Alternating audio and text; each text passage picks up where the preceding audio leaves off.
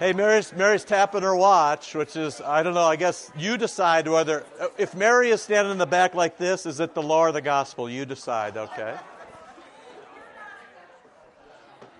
Pure gospel. Kind of like that sign at the Grand Canyon, Mary? Yeah, that's the one, okay. Here we go. Misericordia Domini, the tender heart of Jesus, right? All right, and then Jubilate. So here we are, already three in. O Lord God Almighty, who every year renews the face of the earth, and whose will it is to bring this fallen world back to you, grant, we beg you, that we discern in your Son the dawning of true life, and in him share in his new creation, who lives and reigns with you, and the Holy Spirit, one God now and forever. Amen. All right, good to see you all. Thanks for coming out in this little bit of the variegated schedule of May. May is busier than Christmas and Easter for pastors. It probably is for you as well. There's always something cooking. So a couple things to think about. Offerings to Lori Wilbert. She does prison ministry for the Northern Illinois District. She goes places where you and I would fear to tread, and she's been doing it for years. She goes into the toughest prisons in Illinois and does catechesis and teaches, regular things, GED kind of stuff. She's a remarkable woman. She's been doing this for many, many years. So St. John favors her and give generously to her. She's one of the very few line items we have in our budget in terms of missions that we actually designate. And here we go. We're going to do that. So that's good. Let's see. This week, every day is Mother's Day, but particularly next week is Mother's Day. Just a little heads up for you on the other side of that transaction. You might want to pay small attention to this. Elders, I'm sure, I don't know what we're doing, but I can guarantee you we're not meeting next week. So there's no point in tempting fate. So, and then the week after is a voters meeting. So this week, next week, and then voters meeting, and then the holiday weekend, and then off we go. So, questions about anything?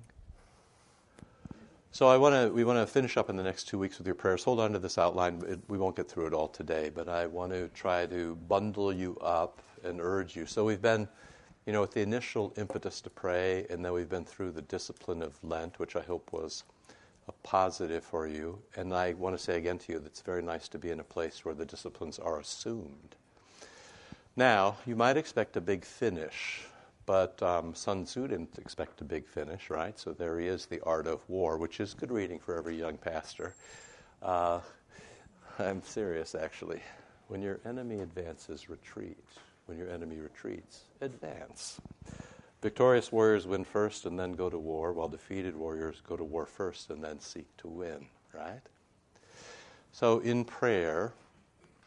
And, I have a mild distaste for the notion of prayer warriors because it has this sense of some people are better prayers than others. Jesus listens to people, some people more than others. And it also has the notion, although maybe this is untrue and I'd be willing to be corrected, this notion of spurts. Oh, there's a crisis and now we need to pray. Well, I want to work through some texts for the next couple of weeks that would suggest to you that really your prayer life is quite different than that, which is your prayer life is really a matter of discipline and of ever being prepared as opposed to reaction when things go horribly, horribly wrong. You already know things are going to go horribly, horribly wrong. And so day by day, you sort of build up the discipline of prayer, and then we're all in it together, and the Lord responds to that, and stronger we get. And when we die, then it passes on to the next people. This is very different than always being so nervous and hoping, say your prayers, do your work, here we go. So just the reminder, number one, our world still has some sense that we're involved in spiritual warfare. You remember 6 weeks ago or so I gave you this thing written by a lawyer, I think a Yale lawyer, about his engagement with paganism, how paganism was the new cool kid thing on Wall Street. Well, there you go. So we still have this sense that we're involved in spiritual warfare. Turn the page. St. Paul tells you very clearly what we're up against. We're going to start with this text. We're going to talk about it just a little bit. We're going to come back to it next week. But at least this way. Humble yourselves, therefore, under the mighty hand of God, that at the proper time he may exalt you, casting all your anxieties on him because he cares about you. It's one thing that we desperately forget. He cares about us before we care. He loves us before we love. He listens before we pray. He gives before we ask. This is where we started, remember, all those months ago? Casting your anxieties on him because he cares about you. Be sober-minded, be watchful. Your adversary, or, which I'll say in a moment, your automatic adversary, Luther, baptizes the kid, looks up and says to the congregation, we didn't do this kid any favors. So you baptize somebody, you put a target on them. Their life's going to get miserable. You know that I really don't like you very much if I ask you to be on the governing board, and really, really don't like you if you're an elder, because you know the Lord is coming for you. And your life's going to get miserable before it gets better, because your automatic adversary, the devil, prowls around like a lion, seeking someone to devour. Resist him firm in your faith, knowing that the same kinds of normal suffering, this is just normal Christian suffering, are being experienced by your brothers and sisters throughout the world. And then after you've suffered a little while, and how long will that be? It'll be roughly the amount of, and lead us not into temptation, but deliver us from evil. It'll be about that long, just so you know. It'll be like, dry-aged beef for 13 weeks. It'll be like a nice, Pinot. You know, when it comes of age, then you will enjoy it. When you've suffered a little while, the God of all grace, who's called you to his eternal glory in Christ, will himself, he will restore you, confirm you, strengthen you, establish. So to him be glory and dominion forever and ever. Amen. Now, throughout this time, we've talked a lot about suffering. We've suffered on account of other people. We've suffered ourselves. We've suffered on account of our kids. We've suffered on account of our parents. We've suffered because people don't come to church. We suffer because we've been attacked. We're suffered because we've become, we live in a post-Christian culture. I don't know if you saw over the weekend, this is stuff you don't see unless you really poke around, but the BBC, of all things, the BBC put out an article that basically said,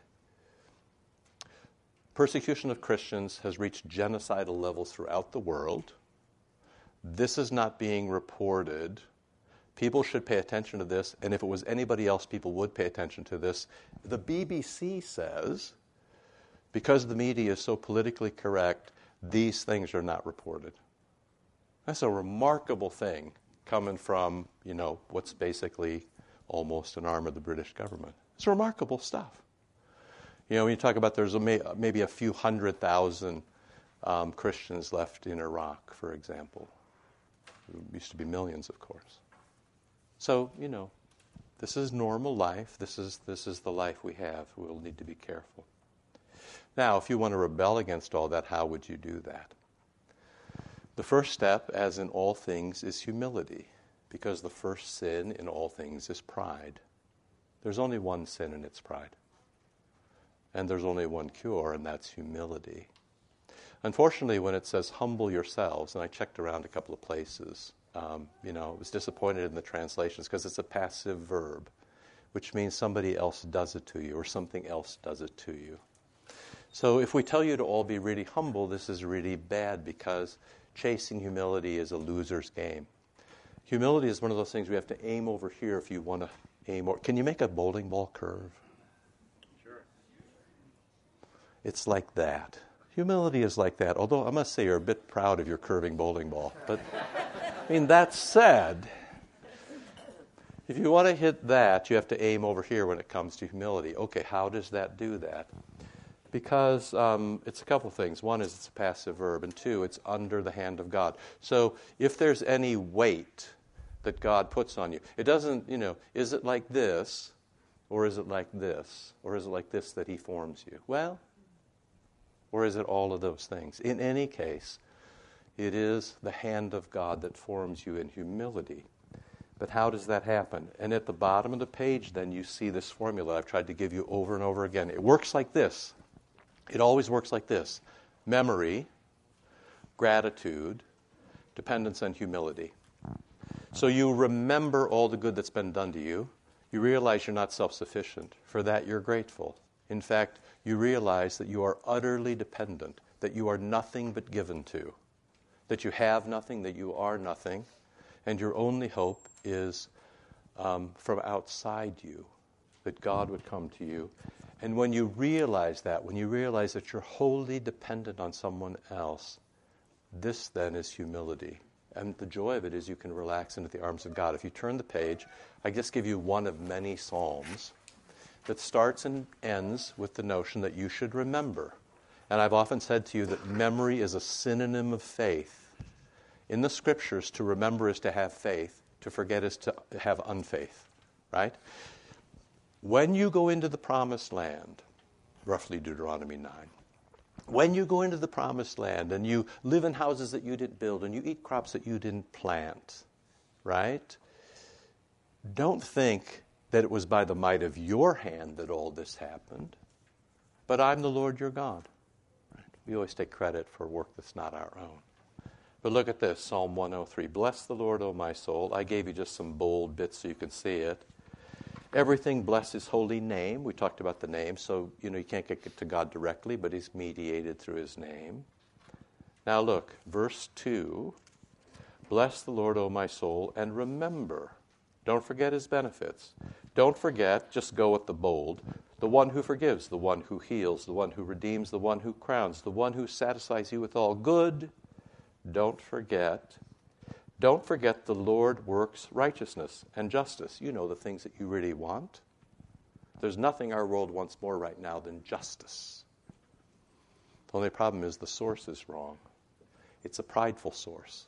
It's us. He made his ways known. He revealed himself. He comes and gives himself to Moses. He acts on behalf of his people because he's merciful and he's gracious and he's slow to anger and he abounds in love. So remember the Lord who doesn't always chide, who keeps his anger, who doesn't deal with us according to our sins, who doesn't repay us according to our iniquities. And now the refrain again to love. As high as the heavens are above the earth, so great is his patient, ongoing, consistent, always available, always being directed at you, open your hands and receive it, love. So great his steadfast love toward those who fear him. And as far as the east is from the west, so does he remove his transgressions from us. That's going to be important later when Satan begins to accuse you. As a father loves his children, so the Lord loves us. Right? As a father loves his children and is compassionate, so the Lord loves us. Why? Because he remembers. So it starts with saying, you remember. Why do you remember? Because the Lord remembers. So you're mimicking what the Lord does. Memory is faithfulness. Memory is love. Memory is anti-pride. Memory is humility. The Lord remembers that we are dust. We don't live very long. We're like grass. We're like flowers. The wind blows. Suddenly we're gone. The next person takes our place. Nobody's irreplaceable. But love, that's everything from everlasting to everlasting. Right?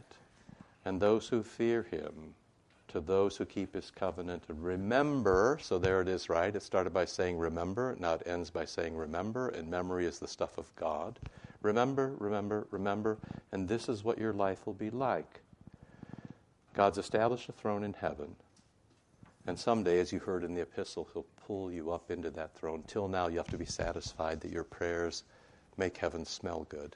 So the epistle today, your prayers today made heaven smell good. The saints have a harp in one hand and a bowl of incense in the other, but the incense is your prayers, right? So bless the Lord, you angels. Bless the Lord, you hosts. Bless the Lord, everyone. Bless the Lord, my soul. This is the simple key to humility. Memory is the key to humility. And in every case, when you are beset by pride, it's because you've lost your memory. Okay? It's just as simple as that. So if you want to be humble, you don't aim at humility. You aim at memory. You begin to let God do the verbs. You recite all the things that God has given you. This place, His Holy Eucharist, your Holy Baptism, your family, your friends, your life in this place, this community, this spot in the world, which all, is there a safer place in the world than Wheaton, Illinois? Come on. Right? We are the most privileged of all people, and so there should be an unlimited amount of good that we should be able to affect in this world. Let's go. Right? But part of that, and maybe the place where we come up shortest, is our prayers. Because it doesn't appeal to us naturally. We don't always see the end, right? Like so many things in the church, we don't get to see the end of our things. We pray and we want instantaneous results, right? Sometimes we can't let go, and so we say our prayers and we can't be happy with that's enough. Remember that great thing where the old man comes to Jesus and Jesus bathes him in heaven and rubs him with oil and then says, go over there and pray. Part of the reason of keeping the discipline of your prayers at particular hours, 9 and noon and 3, is because when you've said them, then you're done. Go over there and play.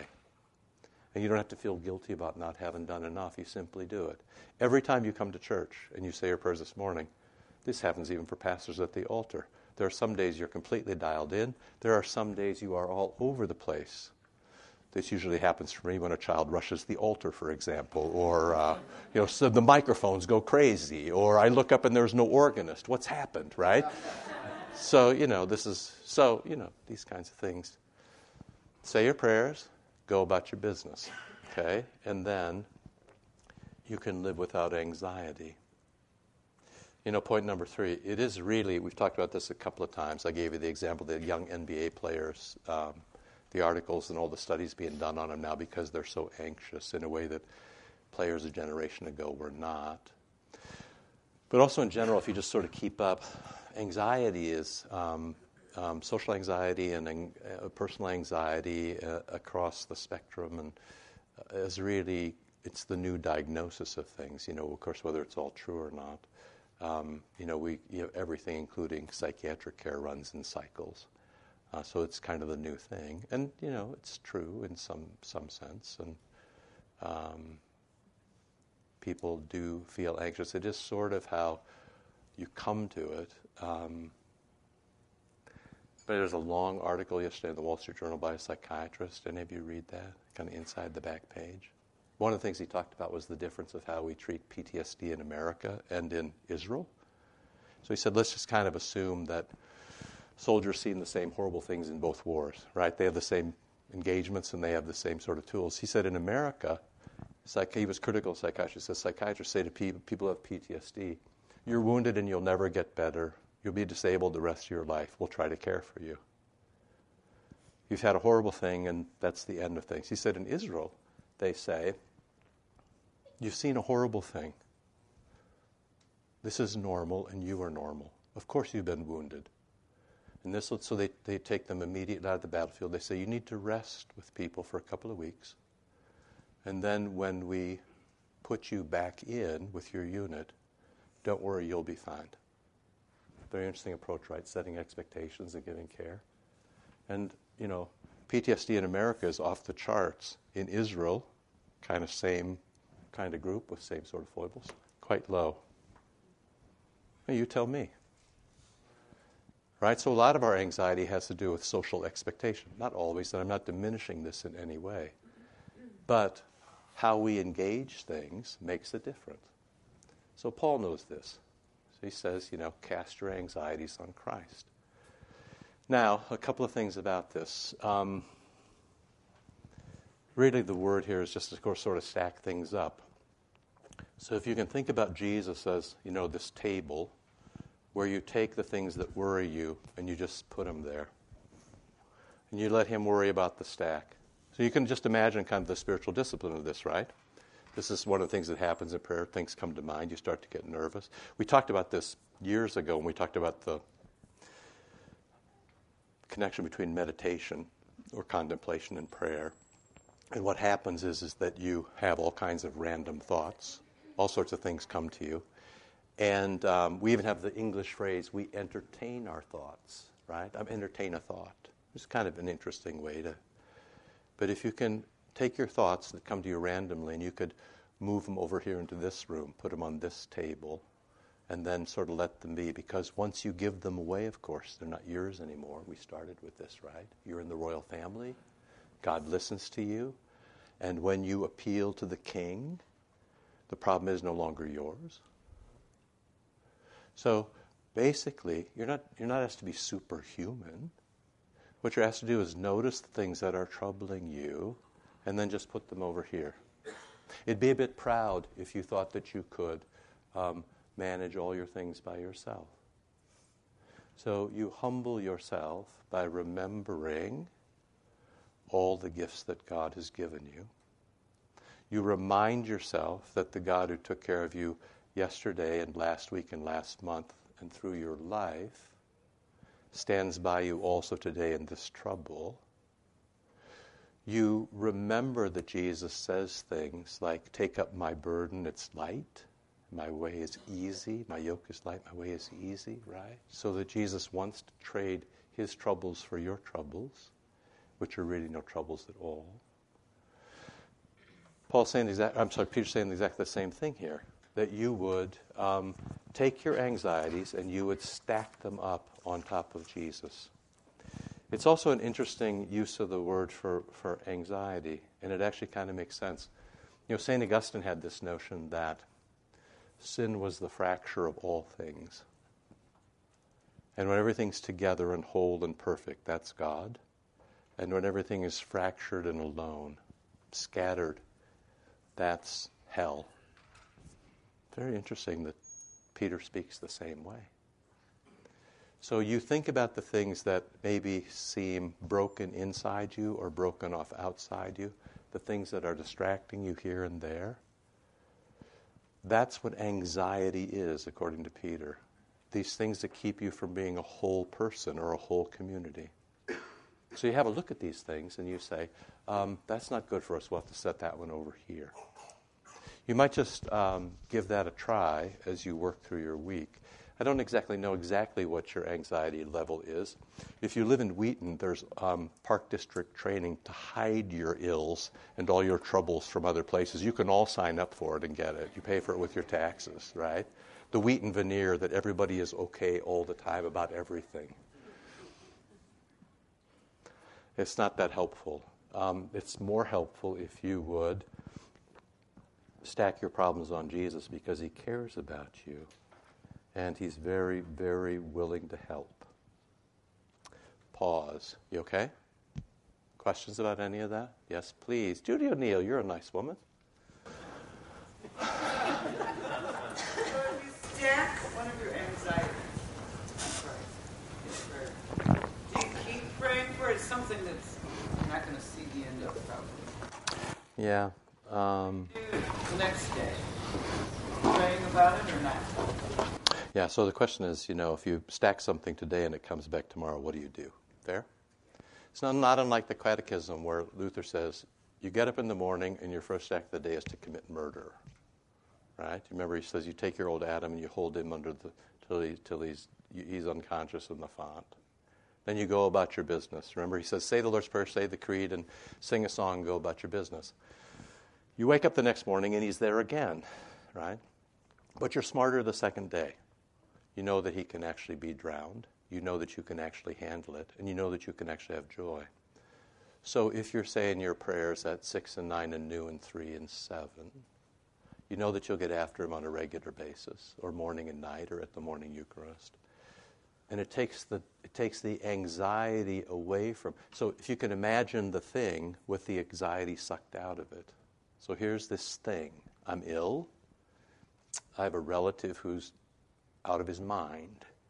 My job's on the line. Pick something, right? Praying actually sort of sucks the anxiety out. It'll still be there tomorrow. Let's say the problem is your husband. Like, if you don't reach over tonight and put a pillow over his head, he'll be there in the morning.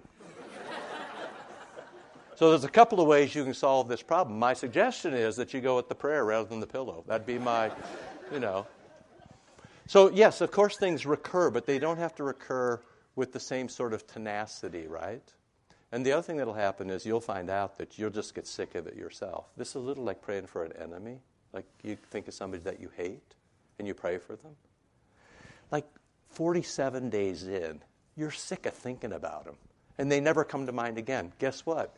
You're cured, right? It works in a backhanded way. You think that you're going to get some divine, vindication that comes in the way of lightning bolts. No, you're just like, that's out of mind now. And then at some point, 2 years from now, you'll be able to sort of laugh about that. And, of course, humor is the cure. God has a great sense of humor, right? We could have a whole other day about what's wrong with America, but one of the problems is we don't laugh at anything anymore. So everybody's a grump, you know. Does that make sense? Keep the discipline. When it comes back, keep the discipline. And if it comes back again, you keep the discipline. And at some point, you'll wake up and say what Luther said to Satan when he came to the foot of his bed and he woke up and he's like, it's just you again. He rolls over and goes back to sleep, right? Good. Question about anything else?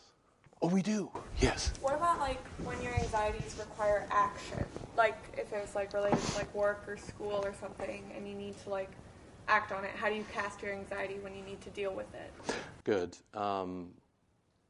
So the great thing about the question is how well formed it is. We're going to do another. A little bit later. We're going to go through this checklist about be sober, be vigilant, all these things, right? So, one thing for you is just to be able to say, this is a problem and it makes me anxious. Two, this is this kind of problem. So it's a difference if you have a problem at work. It's different than having a problem with him, for example, right? So some things are more difficult to solve. So you you could have rationally evaluate the process. And of course, you remember, you know, we've kind of talked about this too. All these things should be coming together now. Do you remember you don't possess the Holy Spirit? He's bigger than you, but you pray for the Holy Spirit to come to you every day. So you pray for the Holy Spirit to come to you. Among the things that the Holy Spirit does for you after he forgives you is allows you to see clearly, hear clearly, think clearly, right? So intellect and will and reason are all redeemed, as Luther would say. And now you can make a reasonable choice. And, you know, you're young, so if I were you, I'd talk to Mrs. Heck before you make any big choice because she's been around the block, okay?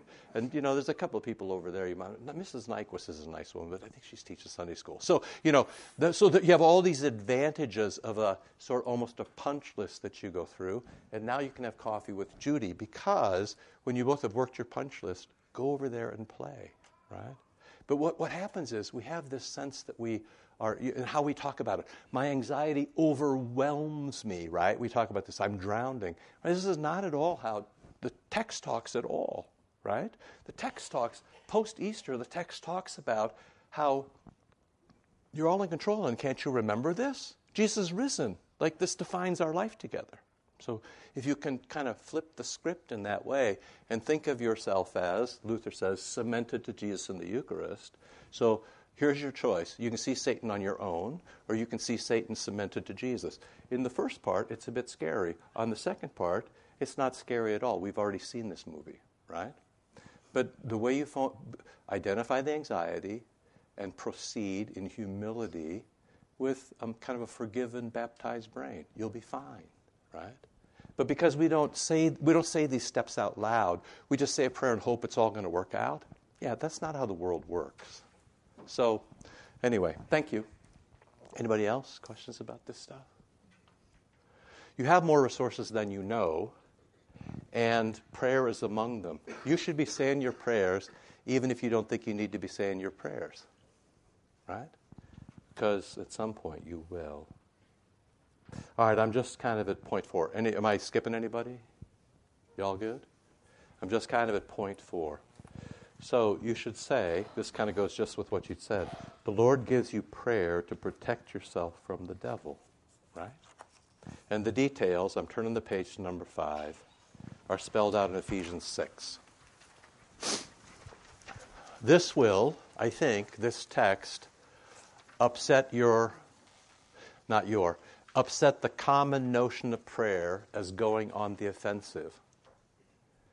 To be honest with you, prayer is quite the opposite in normal cases.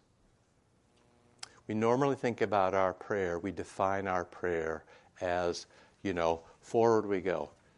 Let's just read the text to see what happens, okay? Be strong in the Lord, in the strength of His might. You don't go alone. Put on the whole armor of God that you may be able to stand against the schemes of the devil. Now, one of the things I want you to realize here often the text says stand. Because we always think that our prayers are this off charge, right? Even churches do this. Charge. or your kids get off the road, or pick something, your husband, your wife, your job, whatever, the world. Yeah, just watch. That you may be able to stand against the schemes. Hey, we don't wrestle against flesh and blood. This is rulers and authorities and cosmic powers and darkness, spiritual forces. These are all different ways of talking about demonic angels, right? Different ranks of angels. This is where it comes from. Different powers, different abilities. So we don't wrestle against flesh and blood, but against rulers, against authorities, principalities, powers, principalities, against the cosmic powers of the present darkness, against spiritual forces of evil in the heavenly places. So there's this war going on that doesn't end until the last day. These are the players, and it's bigger than you. Therefore, take up the whole armor of God. So now put on, take up the whole armor of God, put on. Notice it comes from outside you, so we'll have to come back to that. That you may be able to withstand in the evil day, and having done that, stand firm, stand. So 4 times in a row, what's the primary thing you're supposed to do? Stand still. What does that possibly mean? Stand, having fastened the belt of truth, put on the breastplate of righteousness, shoes for your feet, put on the gospel of peace, take up. So take up and put on become interchangeable. You're getting dressed, actually. We'll come back to this. In the circumstance, take up the shield of faith, with which you can extinguish the darts of the evil one. Faith, we'll come back to that. It'll be very important. The helmet of salvation, the sword of the Spirit, which is the word of God. Here you go. Praying at all times, so in a regular, disciplined way, right? With all prayer and supplication. And keep alert, which means to stay awake, which means to stay disciplined, which means to do your job, which is to have regularity and discipline and obedience. All these things that have to do with vigilance and staying awake. We'll come to this. With perseverance, make supplication. So pray. Stand and pray, stand and pray, stand and pray for the saints, so pray for the church, for me, pray for your friends, that words may be given to me, and my mouth may proclaim the mystery of the gospel, for which I am an ambassador of chains, that I may declare it boldly as I ought to speak. Now, to figure this out, you got to know about the Roman army, right? So the Roman army conquered the world, but the big news wasn't that they conquered it. It's that they held it for 600 or 700 years. This is a remarkable feat. It's a remarkable feat for anybody to hold the world for centuries, right? Turn the page. In that army, there are 2 kinds of soldiers, and this is very important. There are conquerors and there are holders. There are Marines and there are sentries. There are forward troops who advance, and there are people who stand firm, right? So you have these glorious people who just keep going over the next hill, whatever they find, just keep going. And those were often the younger folks who, there's a reason we send 18-year-olds to war, because they don't think they'll die, right? People my age are like, are you out of your mind? Negotiate. So you have these Marines who are kind of the, they're the front edge. But then there are sentries who may find their work a little bit boring. And you may have found, this year a little bit boring, talking about prayer. You may find your own prayers. You might get sick of yourself or sick of praying. Yeah, okay, but the stakes are high. We'll talk about this in a moment. So there are people who conquer and there are people who hold. By and large, you are people who do a lot of standing, but not a lot of fighting. The normal course of a Christian is to stand. Stand firm, stand still, stand boringly in your place, right? But you should know that you are terribly important, because if you fail, the whole church, you'll take the church down with you. So a sentry did a lot of standing, not a lot of fighting. They were engaged with the enemy as a last resort, and only if their guard post was attacked. This has, you can hear little rumblings of vocation, where there's station and vocation. Station is where God puts you. Vocation is what you do, right? So there are 4 watches in the night. 3 a.m., 6 a.m. 9 p.m., midnight, 3 a.m., 6 a.m. So if you start in the nighttime, 9, midnight, 3, 6. Normally, attacks came in the early morning where people were the tiredest and most likely to fall asleep, kind of bored and off their guard. It's this sort of darkest before the dawn thing. And in the dark, your ears are the most valuable thing you've got. So not your sword, not your great courage, not your advancement, not rushing out into the darkness. You stand vigilantly and you listen. Now, here's the thing. This is probably the thing that we're worst at. We live in a talking culture. You can talk on YouTube. You can talk on Insta. You can talk on Facebook. You can talk all the time. You can talk all day long. You can talk. Everybody is talking. Everybody is broadcasting. But the most valuable thing is to listen. You remember that thing we ran by Henry Nouwen a few months ago? I've come to, among the margin comments, this for me is one of the most beautiful ones, that listening is spiritual hospitality. You know that you're loved when somebody listens to you. You love someone else by listening, not by talking. Right? So this notion of vigilance, you stand, you're well rested, you're disciplined, you're obedient. You listen, you watch for what's changing in the world. And these are the things you tend. You tend the things in the world that are going absolutely haywire, but you watch for them, okay? In the dark, your ears are your most valuable asset, listening not only for what's happening, but what isn't happening. So stay awake, right, and be vigilant. And, of course, the worst crime for a century. If you have one job to do and that you should do it, your one job is to stand still and stay awake. Your one job is to listen. That's your one job. Do your one job. If you don't do your one job, you put everybody else at risk. If you don't do your one job, the penalty in the Roman army is execution.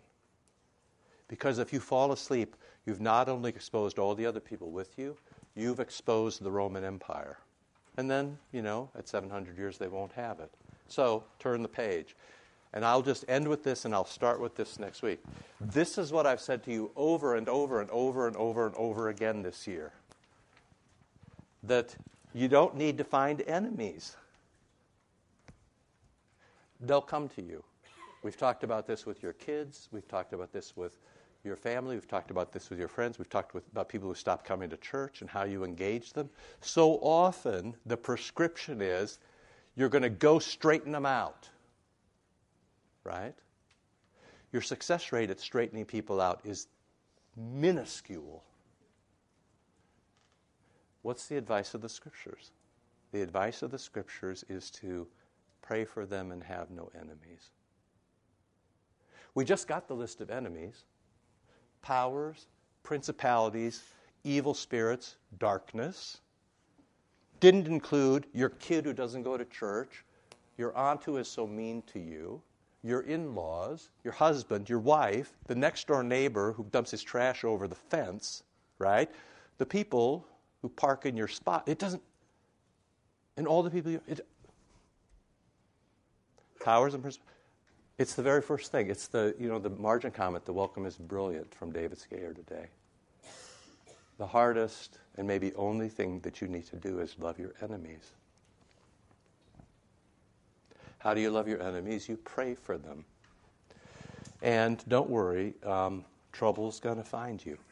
Trouble's going to find you. And maybe this is where we'll start next week, that unclean spirits live from the very thing that will destroy them.